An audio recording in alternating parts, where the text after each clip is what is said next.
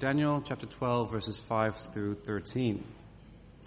Then I, Daniel, looked, and there before me stood two others, one on this bank of the river and one on the opposite bank. One of them said to the man clothed in linen, who was above the waters of the river, How long will it be before these astonishing things are fulfilled? The man clothed in linen, who was above the waters of the river, lifted his right hand and his left hand towards heaven. And I heard him swear by him who lives forever, saying, It will be for a time, times, and half a time. When the power of the holy people has finally broken, has finally been, has been finally broken, all these things will be completed. I heard, but I did not understand. So I asked, My Lord, what will the outcome of all this be? He replied, Go your way, Daniel, because the words are closed up and sealed until the end, until the time of the end. Many will be purified, made spotless and refined, but the wicked will continue to be wicked. None of the wicked will understand, but those who are wise will understand. From the time that the daily sacrifice is abolished and the abomination that causes desolation is set up, there will be 1,290 days. Blessed is the one who waits for and reaches the end of the 1,335 days. As for you, go your way till the end. You will rest, and then at the end of the days you will rise to receive your allotted inheritance. Well, probably the most significant day on the American calendar would be the 4th of July. Uh, American Independence Day, they call it. It was the day that America celebrated, or the day that America celebrates breaking free from the British Empire. On the 4th of July, the Congress of the United States of America, then only 13 states, uh, agreed on their Declaration of Independence, which was issued to the British government to tell them they were no longer going to be a part of England and the British Empire. Uh, the Declaration outlined why they were claiming their independence from Britain. Well, Today we're looking at a passage that's really a kind of declaration of independence as well. Uh, we're told about Cyrus, who was the Persian leader, and he was the man who actually made the declaration. A declaration for the people of Israel to be able to return home to their land. We're going to see more about that in the passage as we look and see what it is that Daniel has in mind for us today. But we're going to begin with chapter 9. And chapter 9 is a prayer from Daniel. 70 years have now passed since the people were taken into captivity in Babylon and, and were removed from their own land, dragged off to live in semi-slavery in Babylon. The temple was destroyed, Jerusalem was destroyed, but 70 years on, these exiles still consider themselves to be God's people. And their whole identity as God's people is bound up with the land, bound up with this parcel of land on the eastern end of the Mediterranean Sea that God had given them, Palestine, uh, the land of Israel. But memories of that land must have been starting to grow fairly dim for most of those people. 70 years has passed. Daniel is now a man of probably close to 85 years of age, and most of those people were probably not even born in the land, in the promised land. They were born in Babylon. But their hope as God's people is that God will restore them there's this overwhelming desire that they will be able to one day go back to the land that God had promised to give them. And when we reach chapter 9, Daniel is reading through the book of Jeremiah. It sounds really weird, doesn't it? That one book of the Bible is actually reading another book of the Bible, but that's what Daniel says he was doing. He was reading what Jeremiah had written, and Jeremiah said that their captivity would only be for 70 years. It's probably a passage like this that Daniel was reading. This is what the Lord says. This is from the book of Jeremiah. When 70 years are completed for, for Babylon, I will come to you and fulfill my gracious promise and bring you back to this place. For I know, for I know the plans I have for you, declares the Lord, plans to prosper you and not to harm you, plans to give you hope and a future. Then you will call upon me and come and pray to me and I will listen to you and I will bring you back from captivity, back, bring you back to the place from which I carried you into exile. Jeremiah says that when they call on God, when they pray to Him, He will answer their prayer. So that's exactly what Daniel does in Daniel chapter 9. He prays. He prays about the unfaithfulness of Israel. He, he, he confesses what it is that they've done wrong.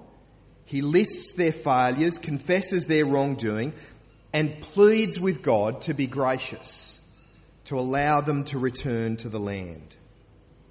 Now, when you turn to the beginning of chapter 10, we're told that it's now into the reign of Cyrus. And Cyrus was the man who made that decree, who said that the people could return to the land. And not only could they return to the land, Cyrus decreed that they be given the materials and the money that they needed to rebuild Jerusalem.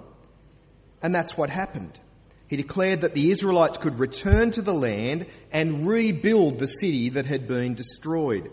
Cyrus's approach to the whole thing was completely the opposite of the Babylonians. The Babylonians were destroy and conquer. Cyrus wanted to control people by having them like what he was doing. So he sends the people back to Israel so that they can rebuild Jerusalem. Now we don't know for certain, but it seems as though Daniel wasn't among those who made the trip back to the promised land. Presumably it was his age that prohibited him from doing it. He's now a man of about 85 years of age. He'd lived the last 70 years in Babylon and from what we can understand, probably lived out the rest of his life in Babylon. But Daniel would have been good, would have been glad to hear that the people were going home, glad to hear that their captivity was over, glad to hear that Jerusalem would be rebuilt. But Daniel was in no doubt wondering what the future was going to be for these people when they return. And that's what he's shown in this vision in chapters 10 and 11. Now, this vision in 10 and 11 is a little bit different to the one that we saw last week. It's kind of less apocalyptic. Uh, last week we saw beasts coming up out of the sea and taking control of things, horns growing out of heads, horns that could speak, strange stuff. Well, this one is a whole lot more straightforward. Daniel is met on the banks of the Tigris River by an angel, and the angel speaks to him to comfort him and to reassure him. And what's laid out here in these two chapters is really what the future will be for the Persian and the Greek empires in that part of the world. Now, time doesn't permit us to go into it in detail, but Daniel has given a fairly detailed account of what's going to happen around the Mediterranean Sea over the next two or three hundred years. And the two major players in this game will be the Persian Empire and then the Greek Empire will follow that. Now we can make those direct identifications because the passage actually tells us that it is the Persian and the Greek empires. We don't have to guess. It's actually right there in the passage. And it's quite incredible detail that Daniel's actually given about the political maneuverings, the intrigue and the struggles that will take place. Battles that will be fought, alliances that will be formed, kingdoms that will come and go, rulers who will rise up, and deceptions that will take place as well. But I'm guessing they're not the details that Daniel was most interested in. He's being painted a picture of everything that's going to happen in the Mediterranean Sea at that time. Now, if Daniel has learned nothing else in the last 70 years, he knows that kingdoms come and kingdoms go. He's seen that happen in his own lifetime with the different kingdoms that he's lived under. But what's Daniel going to be interested in looking at in this vision? We had a, a, lunch for extended members of the family down in Moreton Bay a couple of years ago. So I had uh, all of my wider family on my mother's side were all down there. So my cousin sent me through this photo. Now, when you get a photo like that, what's the first thing that you do? You look where you are, don't you?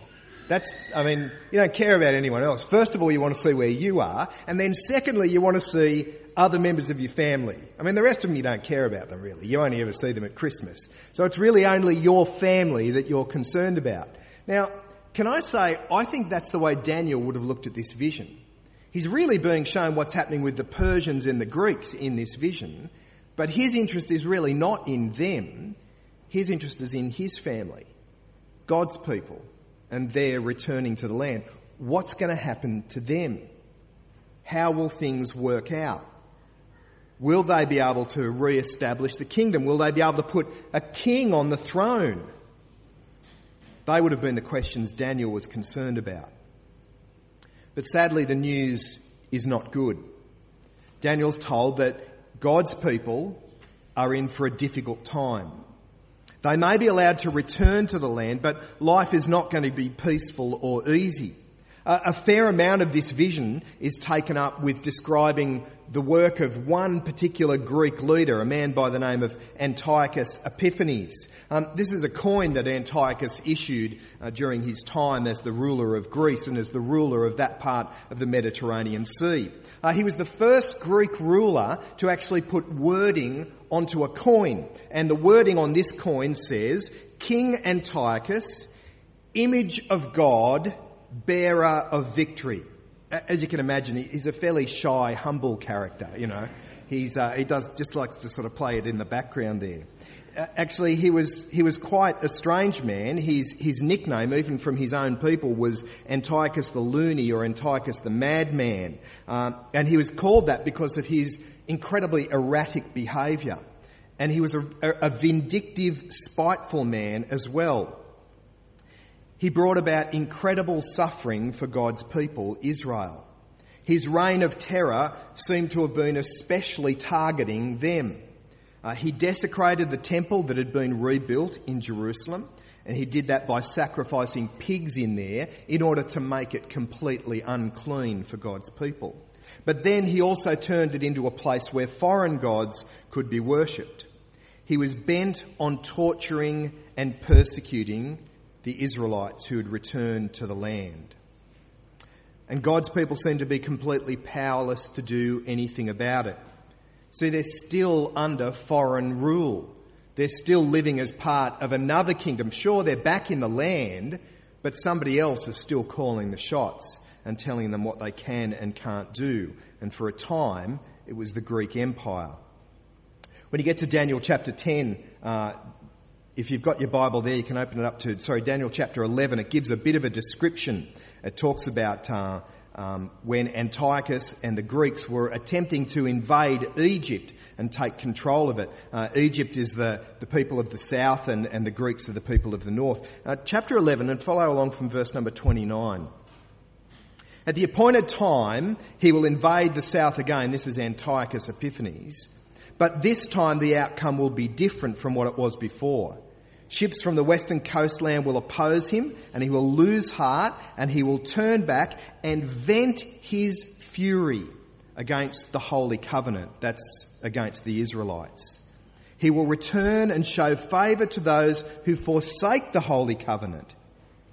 His armed forces will rise up to desecrate the temple fortress and will abolish the daily sacrifice. Then they will set up the abomination that causes desolation. With flattery, he will corrupt those who have violated the covenant. But the people who know their God will firmly resist him. They mount a brief resistance against Antiochus, but ultimately it's a few people fighting against a massive empire. But have a look at what it says in verse 33. Those who are wise will instruct many, though for a time they will fall by the sword or be burned or captured or plundered. When they fall, they will receive little help and many who are not sincere will join them.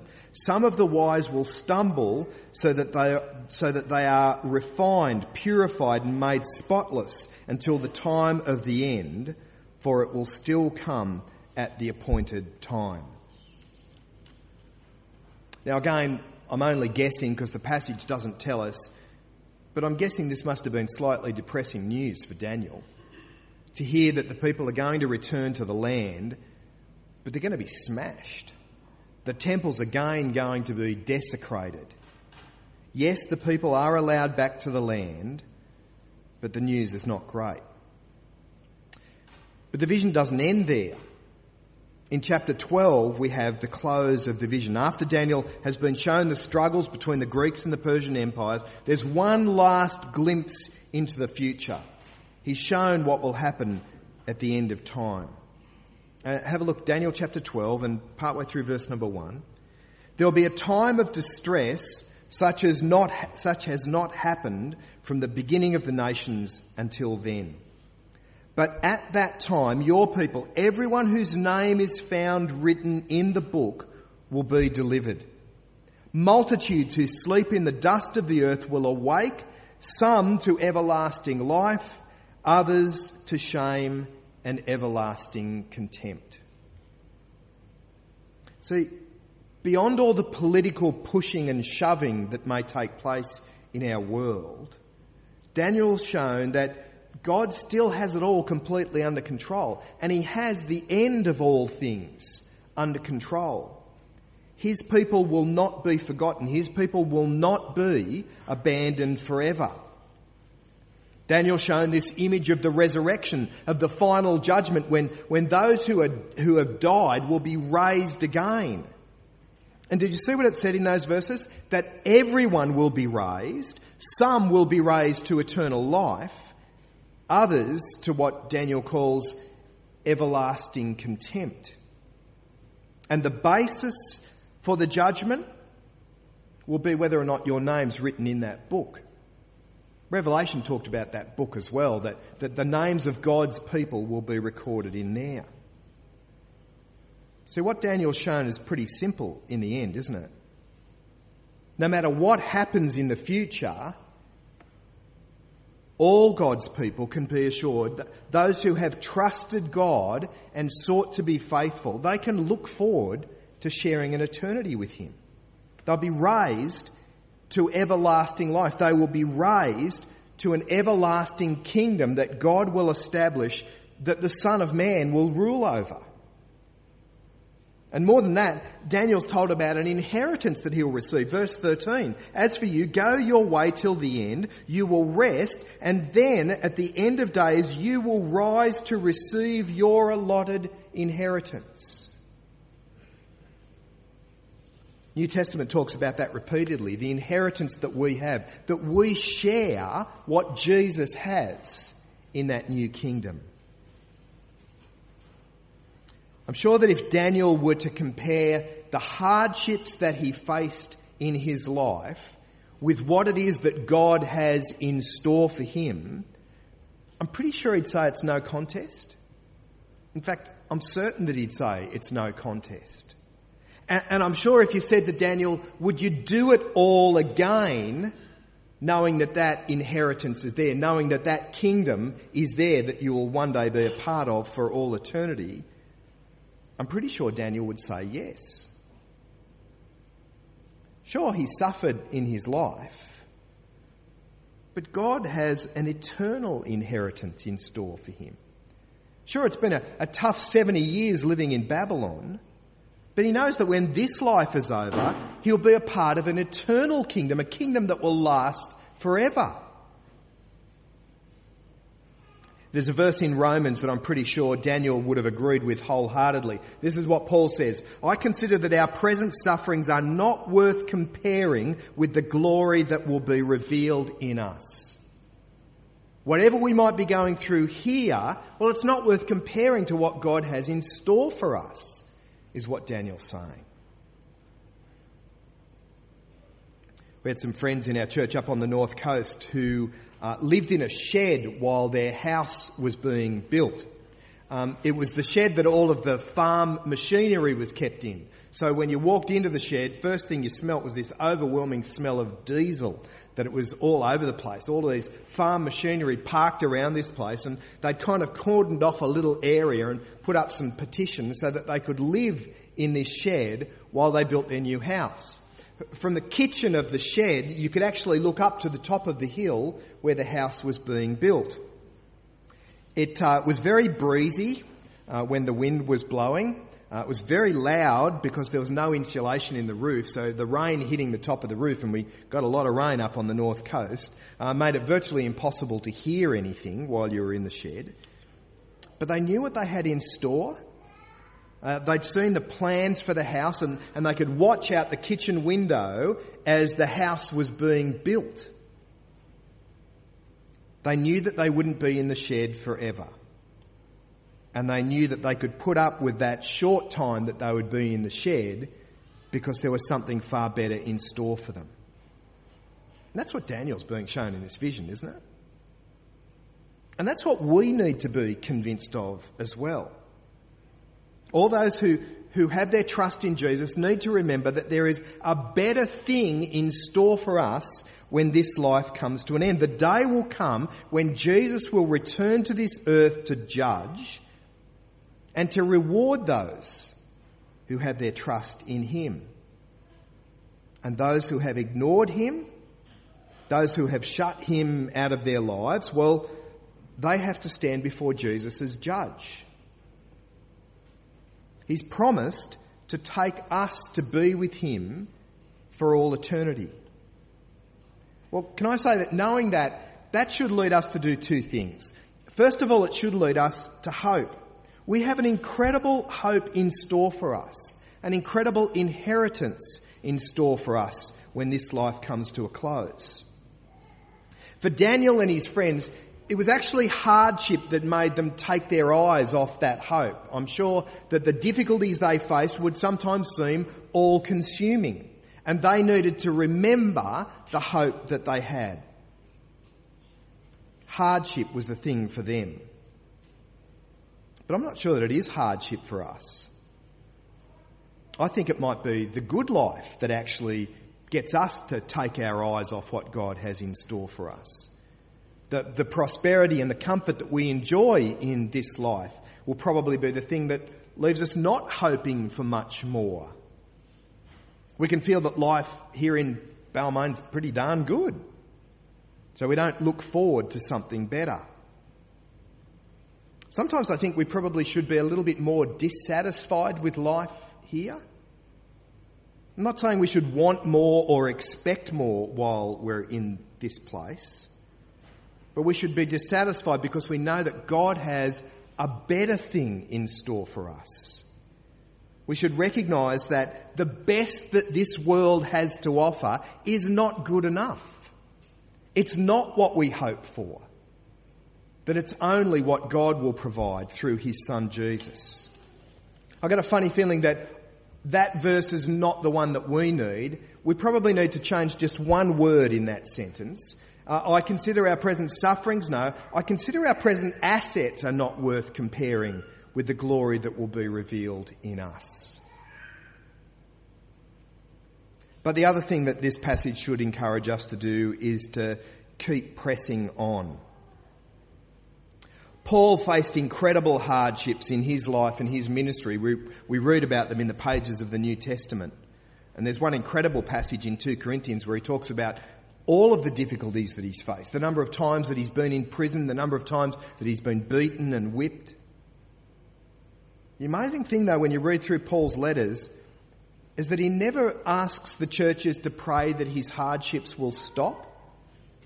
He only ever asks that they would pray that he would keep pressing on, that he would remain faithful, that he would persevere. And I think that needs to be the lesson for us in our lives as well. We should make sure that our Christian lives are our highest priority, the most important thing about who we are. That we keep pressing on. What's that going to look like in your life? Well, it means that you place a priority on your relationship with God. That you know that that's the most important thing about you. Not your job, not the clothes that you wear, not the car that you drive, but your relationship with God is the most important thing about you. So you seek to grow in that relationship, to grow in your knowledge and love of God, to keep reading God's word, to keep coming before Him in prayer, to thank Him for all that He's done for us. But it will also mean that your priority will be to care and love and support other fellow believers. That's the thing that we're continually encouraged to do in the Bible. Jesus says that that'll be the mark of your discipleship, that you love one another. that you love the people here in this building. Not just the ones who are your friends, but all of them. That you seek to build them up and encourage them. That you keep meeting together with them. In Bible study here on Sunday at, PWA, that, that you get together with them to encourage them and support them in their Christian lives. Support them when they're unwell. Rejoice with them when the great things happen in their life. God has given us an incredible hope that when this life draws to a close, there's a kingdom that we'll be a part of for all eternity. And we need to make sure that we're motivated by that hope and that that leads us to live productive lives as followers of Jesus.